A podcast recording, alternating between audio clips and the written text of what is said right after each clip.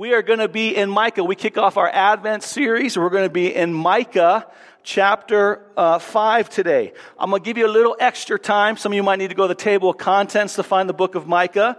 Uh, as Matt gets up here to come and read, if you don't have a Bible, there should be one in the chairs around you, and I'm going to help you out. We'll be on page 778, 778 for that. Please stand as we always do for the reading of God's Word. It's taking me a while too. Here we go. All right. Micah chapter 5 and verse 1. Now muster your troops, O daughter of troops. Siege is laid against us. With a rod they strike the judge of Israel on the cheek. But you, O Bethlehem Ephrathah, who are too little to be among the clans of Judah, from you shall come forth for me one who is to be ruler in Israel whose coming forth is from of old, from ancient days. Therefore, he shall give them up until the time when she who is in labor has given birth. Then the rest of his brothers shall return to the people of Israel, and he shall stand and shepherd his flock in the strength of the Lord, in the majesty of the name of the Lord his God. And they shall dwell secure, for now he shall be great to the ends of the earth, and he shall be their peace. And then we're going to go to Matthew chapter 2 and verse 1.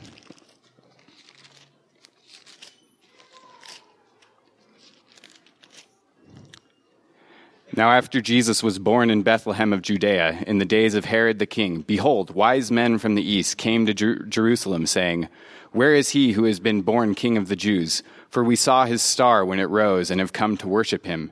When Herod the king heard this, he was troubled, and all Jerusalem with him. And assembling all the chief priests and scribes of the people, he inquired of them where the Christ was to be born. They told him, In Bethlehem of Judea, for so it is written by the prophet. And you, O Bethlehem, in the land of Judah, are by no means least among the rulers of Judah, for from you shall come a ruler who will shepherd my people Israel. This is the word of the Lord. Let's pray. Heavenly Father, we thank you for your word for a time such as this that we come to celebrate the incarnation, where God became flesh, became a baby, and dwelled in a manger. And in Micah, we have this, this prophecy, this promise to a nation that's in dire straits. And then we see 700 years later, it's fulfilled in what Matt just read in Matthew chapter 2. The king comes as an innocent infant in a manger. Lord, we pray that this story this story still carries the weight of the majesty and the implications of you, of God becoming flesh and dwelling among us. Lord, this morning, give us eyes to see and ears to hear the precious story of Jesus, God made flesh, in the form of a baby in a manger 2,000 years ago. In Jesus' name we pray. Amen. Guys, go ahead and have a seat. well, I think it's safe to say that we finally crossed over where we can start thinking and talking and preparing for Christmas, right? Usually I start in June in our pastor's meeting talking about December and Christmas, and Joey's like, Aaron, whoa, dude, it's only June, you know? But, but we've crossed over. We celebrated Thanksgiving on Thursday, and then the darkness of Black Friday came and went. And today we have our first message of Advent. Advent just means arrival, it means coming. And we're looking at the first Advent, the coming of Christ. I love the Christmas scene. How many of you guys love Christmas? That's a double hand for me. I mean, I love, love Christmas. And as I said, I start, I start actually thinking about Christmas, not, not in June, that might be a little, little late, but even when, when my wife comes home, it's probably about October with, she brings something home from the store. What does she bring home from the store that makes me think about Christmas? Anybody? Eggnog, boom. Yes, Curtis, because I just told you on Thursday. Oh, no, no, oh, no, okay. Eggnog. Man, I love me some eggnog. Who loves eggnog in here, right? Eggnog is Christmas, right? And then all of a sudden you're going to the restaurants and the stores and you start smelling that pumpkin spice. It's like, oh yeah, it's coming. Well, I think there's many words that we could use to describe Christmas and the joy that it brings. But the word I want to focus on this morning or, or have in the forefront of your mind is anticipation. Anticipation. We know that anticipation is the expectation that something is going to happen.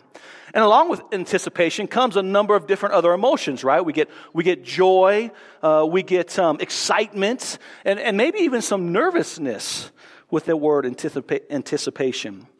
Um, my kids are, are all in their teens and 20s right now, but I think of many of you that have littles that have little tinies and the anticipation of, of seeing the joy and the happiness on their face as you open up your Christmas, your presents on Christmas morning, not, not Christmas Eve, Christmas morning, right? You, you, you spend all time thinking about what to, what to do to bless your children. And then you look forward to that and their anticipation the night before. Um, so this morning, we are going to look at Israel's anticipation. It's a little different scene for Israel than for us. Uh, they're anticipating the coming of Christ, the coming of this Messiah, this Savior, this ruler we read about in Micah chapter 5. And what we're going to see is this promise. This promise comes through a prophecy. And he focuses on this little insignificant town of Bethlehem. Of Bethlehem. This is where the most significant person ever born would come from the Savior of the world. And, and not only for Israel, but as we know, for the whole world. For everyone in this room this morning. That's what we're going to focus on this morning. So, first, a little historical setting of Micah and this promise and this prophecy. Uh, this is after the reign of King Solomon. Kind of the pinnacle rule of Israel was under King Solomon. Well, he has passed, and Israel now dives into a deep civil war because no leaders emerged to take over. Uh, they split into two kingdoms. You have the northern kingdom, which is, is ruled by 10 of the tribes of Israel. We know that there's 12 coming from Genesis that we just finished up. But the northern tribe is made up of 10, and then the southern tribe is made up of two. The two in the southern tribe is called Judah. Judah and Benjamin make up the southern kingdom. The southern kingdom. The setting is probably about 701 BC, and Assyria, which would be modern day Iraq, is coming against Israel. It's, it's coming against the northern kingdom and working its way down to the southern kingdom. And its goal is to wipe out Israel, to knock them off the face of the earth. They are bitter enemies. And we see uh, in this, there, there's a several, several reasons why the Lord is, is bringing judgment through the Assyrians to the nation of Israel because they've been walking in sin both the northern kingdom and the southern kingdom, they have left their first love. They have broken the covenant. And now they are following after their own passions. The kings were not leading the people. The prophets were not proclaiming God's word. And the people were following their own false idols, which produced this life of unrighteousness and wickedness. It was utter chaos and rebellion, hence the civil war between the northern and southern kingdoms. Because of their disobedience, the, because of their walking away from the covenant, we know uh, through Scripture that there comes judgment from God. So therefore, God in his righteousness exercises this judgment through this nation, Assyria, to execute justice to their, his people. And this is basically the whole, the whole chapters of verses uh, of, of Micah 1 through 4. It's mainly about judgment, but it also has some promises in there. And this is where we see the graciousness and the compassion of the Lord, the one who will fulfill his covenant, the ones that Israel could not fulfill. He had a plan to rescue them. He had a plan to save them from this judgment. If we look at Micah 4, 6 through 7, then in verse 10, we see these promises come to pass. But look at Micah chapter 4, verses 6. It says this in that day, this, this day of chaos, declares the Lord, I will assemble the lame and gather those who have been driven away, and those whom I have afflicted, and the lame I will make the remnant, and those who were cast off a strong nation, and the Lord will reign over them in Mount Zion from this time forth and forevermore. Now go down to verse 10. Wreath and groan, O daughters of Zion, like a woman in labor. For now you shall go out from the city and dwell in the open country. You shall go to Babylon. Again, this is talking about Assyria, then the next nation, Babylon, will come against them. But he says this, there you shall be rescued, where the Lord will redeem you from the hands of your enemies. So here's the promise in this dire time that God is going to save them. And you know, um, Mark Hotelling, we were talking about suffering at man's school, and Mark Hotelling talked about the promises of God are like anchors in the midst of a storm. Israel is in a massive storm right now. In fact, these, these, these countries once again totally annihilate them. And they're in a massive storm. And, and, and God gives them an anchor. God gives them a promise to hang their hat on. Mark would say that the ships would come into the harbor and the Navy, and, and when the storms would come, they would drop one anchor if it was a bad storm to kind of keep the, the ship settled there and secure so it wouldn't just flop around and cause too much damage. And if it was a really bad storm, they would drop both anchors. Again, Israel is in a massive storm. And they want, the Lord wants them to rest in these promises. How about you this morning? Where do you go when the storms of life hit? When chaos all around you is happening? Where do you go? Where, what is your anchor? Well, I hope today that Micah chapter 5 is one of those anchors, is one of those promises in which you anchor your life on. So, this is the context of Micah chapter 5. Again, takes place in these circumstances in the midst of this dark and what would seem hopeless time for Judah and their history. On the brink of extinction, there is a promise. There is an anchor. And there's an anticipation of this great rescuer who would come and save them. That's the context. That's the background. Now let's get to the main point. First, we see the insignificance of Bethlehem in verses 1 and 2. First, we get the bad news in, in verse five, uh, chapter 5, verse 1. Now muster your troops, O daughters of troops. Siege is laid against you. With a rod they strike the judge of Israel on the cheek. This is talking about the destructions that's coming from Assyria. They're getting brutally attacked. Again, this is judgment for their rebellion. But then we see the good news. We see the promise in verse 2. But you, O Bethlehem Ephrathah, who are too little to be among the clans of Judah, from you, from you shall come forth for me one who is to be the ruler of Israel. Here is this great promise. Here is this anchor for Israel that God gives his people. We see that Micah focuses on the place of origin for this Savior, for this King, for this ruler to come. And it's not a place that Israel would think of. When they think of where is our Savior going to come? Where is our help going to come from? They wouldn't think Bethlehem. Bethlehem, again, was an insignificant. You who are too little to be even named among the clans. So why Bethlehem? And this is why I think why Bethlehem. Bethlehem was chosen as Christ's hometown so that no one could boast and that God would get the glory that people would see that there's no way this could happen unless God has intervened into human history and put the Savior in this little town. Bethlehem means house of bread. Ephrathah means fruitful. And up until this point, it was definitely not a fruitful town. It didn't live up to its name yet. We see that this was an unimportant town, insignificant people, a humble village with humble people and zero prominence. Bethlehem was one of the most, was a, a, town that was about five miles south of Jerusalem. It was so insignificant that when Joshua um, conquered the land, that in Joshua 15, when he names all the cities around Jerusalem and the land that he conquered, there was 90 of them, 90 cities he named in Joshua 15. Bethlehem was not one of them. It was just a small little ag town out in the middle of nowhere. Yet we know what, what great king comes from Bethlehem. Boom, Tina, come on. Get, that's right. It was the birthplace of David. But even David didn't think of Bethlehem as his home. It was Jerusalem that he thought was his home. It was Jerusalem that had the importance of his heart, that it was the important city. It was Jerusalem where the temple was built. It was Jerusalem where God's presence was in the temple. It was the city of David, Jerusalem.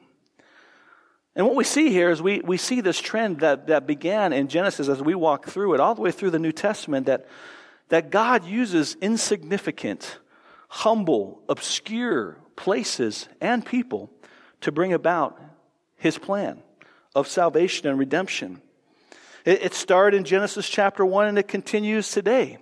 I mean, even think about how the Lord picked David. David was the most unlikely of all people to be picked to be the next king of Israel, right? He was the youngest of eight, eight boys. He wasn't even around when Samuel came to say, Hey, where are your boys? I'm gonna, the next king is coming here. He was out in the field because they're like, Oh, David's out in the field. He's the youngest. There's no way he's going to be the one picked. But the Lord picked him. We see insignificant places, insignificant people, Yet when they're chosen by God, great things can happen. And it was God's plan to handpick David, a young shepherd boy, to be the greatest king in Israel's history. And not only the greatest king in Israel's history, but the king in which the eternal king, the eternal savior, this ruler would come through. It would become through David. When we fast forward to the New Testament, we look at Luke chapter 2, Matt read Matthew chapter 2, where we see Micah in this prophecy fulfilled. 700 years later, this promise fulfilled that the Savior would come. We see another uh, way that the Lord uses insignificant people in an insignificant place. We have this young couple, Joseph and Mary. Joseph was a carpenter. They lived in Nazareth. Nazareth was about 100 miles north of Bethlehem. And yet God chose this couple, this young couple, to be the parents of the Savior, of the Messiah. Joseph again was a handyman. He was a carpenter. He built chairs and tables and he was, he was not, you know, on the city council. Uh, he was not on the school board. He wasn't in the Rotary Club, right? He was just an everyday guy that lived a simple, basic life that provided for his family, but he was a relative of David. And, and Luke tells us how that how that Savior got to Bethlehem there in Nazareth. And Luke tells us in chapter 2 that there's a decree that comes from Caesar Augustus that everyone had to go back to their hometown in which they were born. The census was going to be taken. And so Joseph and Mary had to travel. And we know that Mary is very, very pregnant at this time. And there's this brutal journey of 100, 100 miles to, to get to Bethlehem. But they finally make it. And there, what we see is Jesus would be born again in another unlikely place. He'd be born in where? A manger. He was born in, uh, it was like a barn, a cave, so to speak, because there was no room for him in his inn or the relative's house. So, this great ruler, this great Savior, who was going to come and save his people, was not from royalty, was not a warrior family, did not come from wealth. He didn't even come from Jerusalem the holy city, but he came from a humble young carpenter and his wife from Bethlehem. I love how John Piper sums this up. He says this God chose a stable so no innkeeper could boast. He chose the comfort of my inn. God chose a feeding trough so that no woodworker would, could boast. He chose the craft, my craftsmanship of my bed. He chose Bethlehem so no one could boast. The greatness of our city produced this Savior insignificant town with insignificant people. You see, the deepest meaning of this littleness and this insignificance of Bethlehem is that God does not bestow blessings of the Savior, blessings of salvation on the basis of the greatness of the city or the greatness of our merit, or our ability, or what we have achieved. He does not elect cities or people because of their prominence, grandeur, or distinction. He simply does it because he wants to. When he chooses, he chooses freely for this reason to glorify his name, so that he will get the glory. In order to magnify the glory of his own mercy and not the glory of our abilities or our accomplishments. And here's the cool thing he's still doing that today. Not only did he do it with Joseph and Mary, not only did he do it with Bethlehem, but he's still doing that today with you and me. 1 Corinthians 1 26 begins like this, or talks about this. It says, The Lord uses the weak and the lonely to shame the proud. He uses me, He uses you to bring about the, His salvation. Weak, lowly people. Just like He did with little David. Just like he did, if you guys remember, we went through the book of Judges with the, the left handed disabled man named Ehud. Remember, his right hand was um, but he used Ehud, this disabled man, to, to free Israel just like he did with Rahab the prostitute, just like he did with Peter, and just like he's doing again today with you and me. See, the Lord doesn't look for our abilities. What he looks for is our availability. That's what he looks for. He has the ability to accomplish his purposes, and he looks for his people that are available, like Isaiah says, Here, Lord, send me. So, are you available this holiday season to bring the great news of the Savior who came from Bethlehem, born in a manger? Are you available to be used by Him this holiday season to see others come to faith in Jesus? Well, this is the insignificance of Bethlehem, which takes us to our second point the significance of the one from Bethlehem. It's on the second half of, of, of uh, verse 2, verse B. But you, O Bethlehem of Ephrathah, who are too little to be among the name of the clouds of Judah, from you shall come forth for me, here it is, one who is to be ruler, king in Israel, whose coming forth is from old and from ancient of days. This verse right here is packed with some astonishing meaning and implications the one who is to be ruler in Israel, who's coming forth from old, from ancient of days. Now, some commentators think that they're just talking about the genealogy of the legacy of King David when it says this ruler is going to come from this, this genealogy, this legacy of King David coming from old to ancient of days. But others, and I hold this view as well, it's much deeper than that. It's much bigger than that. Yes, one, he will become as a ruler, as a king. But here, that phrase, who's coming forth is from old, from ancient of days, Israel, Jewish readers in that day would instantly think of 2 Samuel chapter 7. They would instantly think of Daniel chapter 7. They would instantly think of Isaiah chapter 9, where it talks about this eternal king, this eternal kingdom who would be the ruler. So here, what do we have? We have this. In other words, this ruler, this king, will be both human and he will be divine. He will be human and he will be divine. He will come from a baby and he will come from God the Father. So, what we have here is a prophecy about the incarnation of our Savior, the Lord Jesus Christ. Here we have the Christ coming from David, fully human, and at the same time coming from the Ancient of Days, fully divine. This is how Israel would have saw this. This would even perk their anticipation all the more as they look forward to this Savior to save them out of their plight. And this is what we are celebrating this morning the incarnation of Christ, God becoming flesh. You see, the incarnation is the foundational principle, the greatest miracle, some say, the central miracle asserted by all Christians. It is the bedrock of our faith and our hope, the incarnation of Christ that God became man and dwelt among us. You see, when we think about Jesus, we don't just think of him as human, and we don't just think of him as God. We think of him as both together. we know that he, in his humanity, he got hungry, he got thirsty. And we know in his divinity, he fed 5,000 people with five loaves and two fish. We know in his humanity, again, he got thirsty, and we know in his divinity, he turned water into wine. We know that in his humanity, he sailed in a boat. We know in his divinity he walked on water. We know that he died and was placed in a tomb. And in his divinity, we know on the third day he rose again from the dead. When we think of Jesus, we think of him in terms of this both God and man. I love how Queen Lucy summed it up in the, in the, in the last battle in the Narnia series. She said this Yes, in our world too, a stable this insignificant place, a stable, once had something inside it that was bigger than our whole world. That's what we're talking about. The incarnation of Christ, the Savior of the world. In Matthew chapter 1, verse 21, we see that angel tells Joseph that the Holy Spirit will come upon his wife Mary and she will be with child.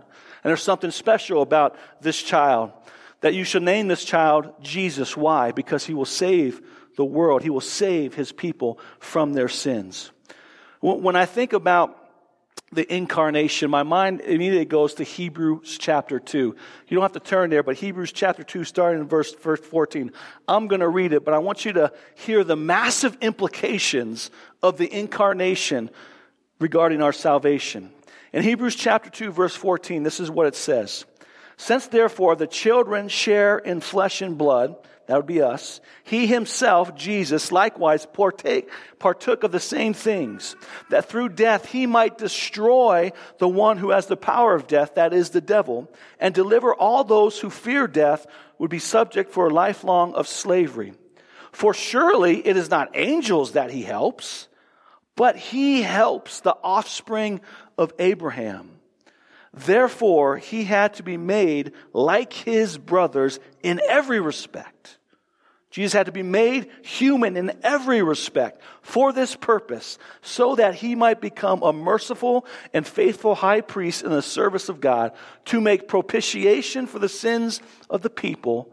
For because he himself suffered when tempted, he is able to help those who are being tempted. This is an incredible passage on why Jesus, why God had to become man and dwell among us. Why? Because who rebelled in the garden? Was it the, were the angels? Did they rebel? No. Was it the animals? Did they rebel? No. Who rebelled? Humanity rebelled. Adam and Eve, Adam and Eve rebelled. Therefore, the judgment of God was not on the angels. Doesn't, doesn't need to help the angels. Wasn't on the animals.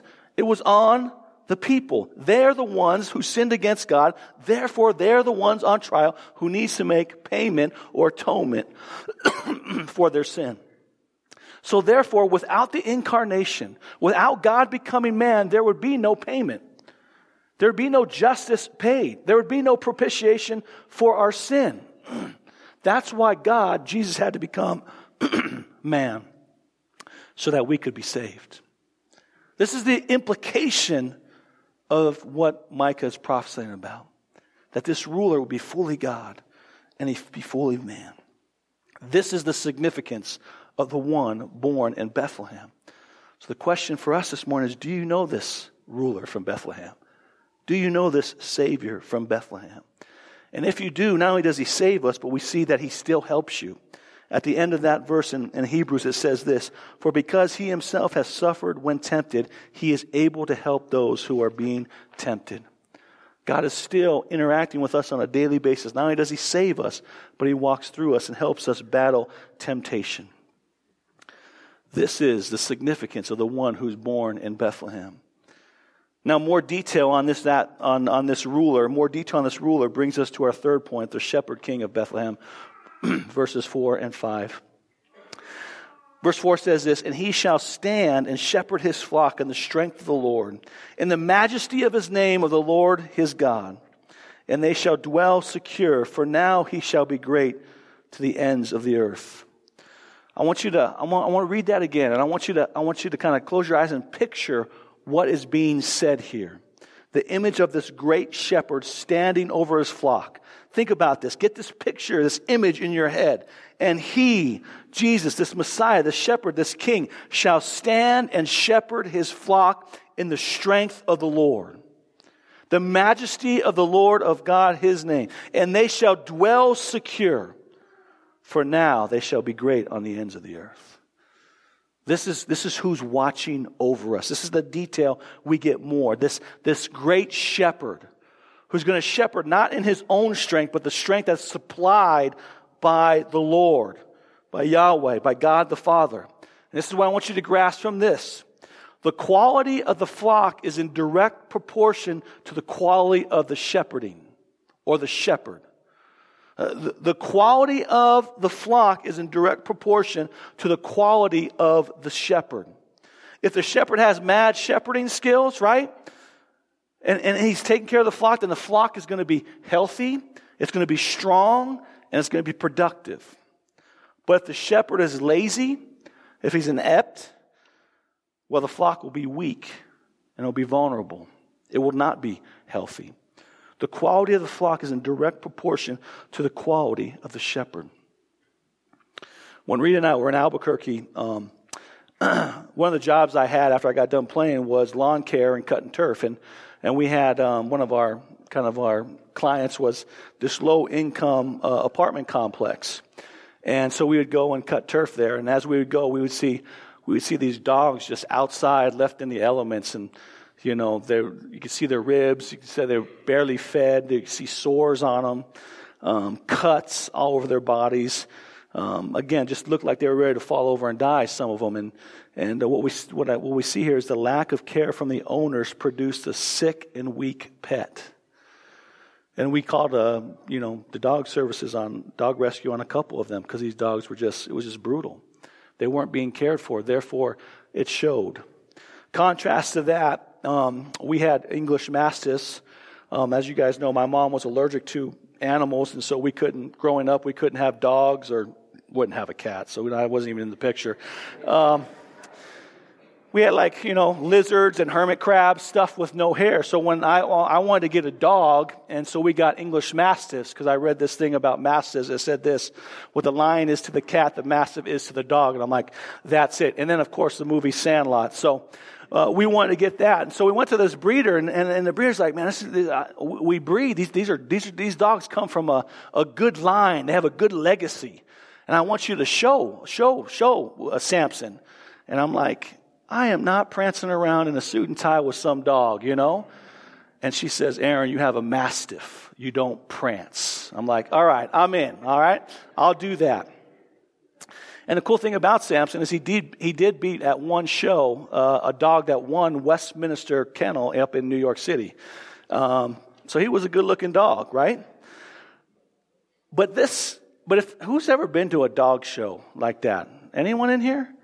that is some weird, there's some weird people in that culture, right? I mean, there's some odd people. There's a good movie out, I forget the name of it, but um, there's some there's some weird folk in there. And um, but the thing is, is is they love their dogs. They love these pets. Uh, they, they love their pets more than they love, I think, their family members. At sometimes, right? I mean, they have these dog houses that are like condos, and they're in all the family pictures with their nice little sweaters, right? And their meals cost more than like eating at Sunny, Sonny Lubick's steakhouse. But the owners go through extreme measures to care for these dogs. And some people be like, man, you guys are crazy. Why do you, why do you care so much for these dogs? And again, the quality of the dog is in direct proportion to the quality of the owner. It's not crazy. Think about it. If you were the dog, which dog would you want to be? The one in the apartment complex under that owner, under that ruler, or the one who showed you? You see, what this is prom- promising us is that we are royal sheep in the flock of the great shepherd king, King Jesus. And because of that, we are secure and we will have peace because the quality of the flock is in direct proportion to the quality of the shepherd, and we have Jesus, the eternal shepherd. Psalm 23 is, is the great passage on, on shepherding and, and how great and the promises that we have in our shepherd. And I just want to rip through them real quick and see if any of them hit you. See if you need shepherding this morning. Do you need rest this morning? Do you need rest this morning? And we're coming to the, the end of the year, 2019.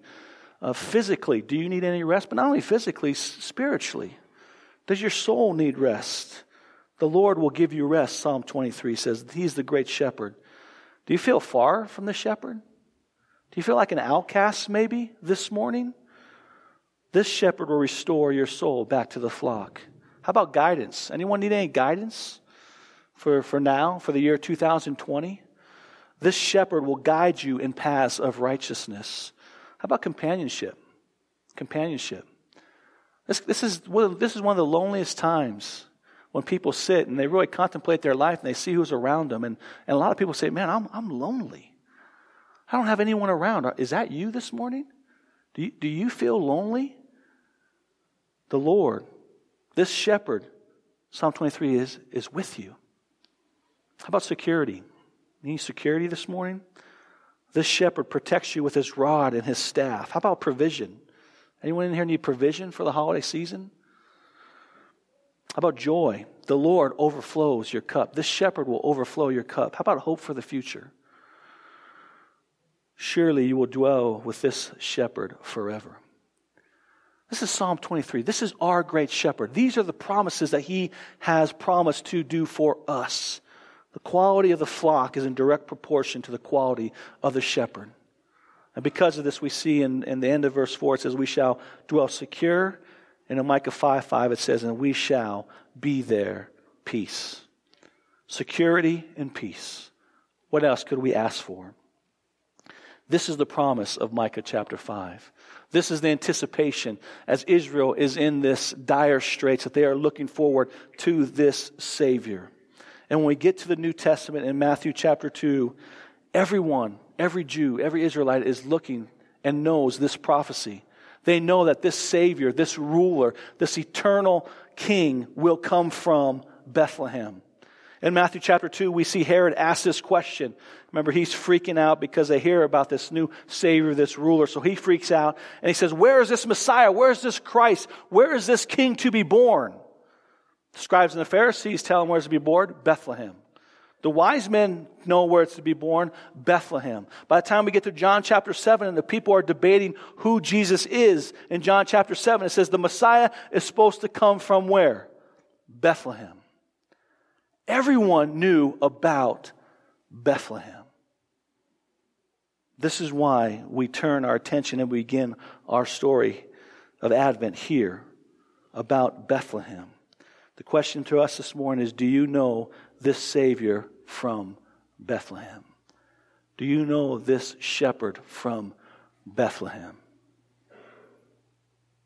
Again, we turn our focus as a body, not only this week, but really this month, to kind of kind of hit the pause button in our lives. Again, we're coming to the end of 2019, and, and for, for probably most of us, it's been this, right? It's been up and down and up and down. And, and we just need, we need something, we need an anchor to help us focus on finishing strong and in the future of 2020.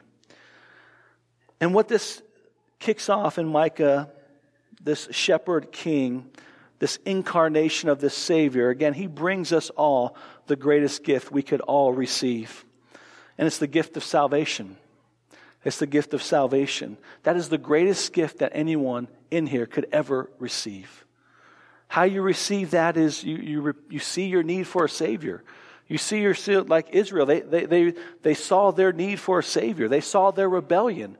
We see our own rebellion against the Lord in His covenant and His promises and we repent of our sin and we trust what Christ has done for us because only He could make the payment. Only He could be the propitiation for our sins because He was fully God and fully man. I want to end with this gift in the great words of Micah as he ends Micah chapter 7. Turn to Micah chapter 7 and look at verses 18 and 20. And we see that this king that comes from Bethlehem ultimately gives us this great gift. And it says this in verse 18 of chapter 7 Who is God like you, pardoning iniquity and passing over transgression for the remnant of his inheritance? He does not retain his anger forever because he delights in steadfast love. He will again have compassion on us. He will tread our iniquities underfoot. You will cast all of our sins into the depths of the sea. You will show the faithfulness to Jacob and the steadfast love to Abraham, as you have sworn to our fathers from the days of old. Let's pray. Father, we thank you for this season. We thank you for this time. We thank you for this, this king, this eternal king, who is fully God and fully man, who came humbly to an insignificant town, to be born in an insignificant place, to insignificant people, so that you would get all the glory.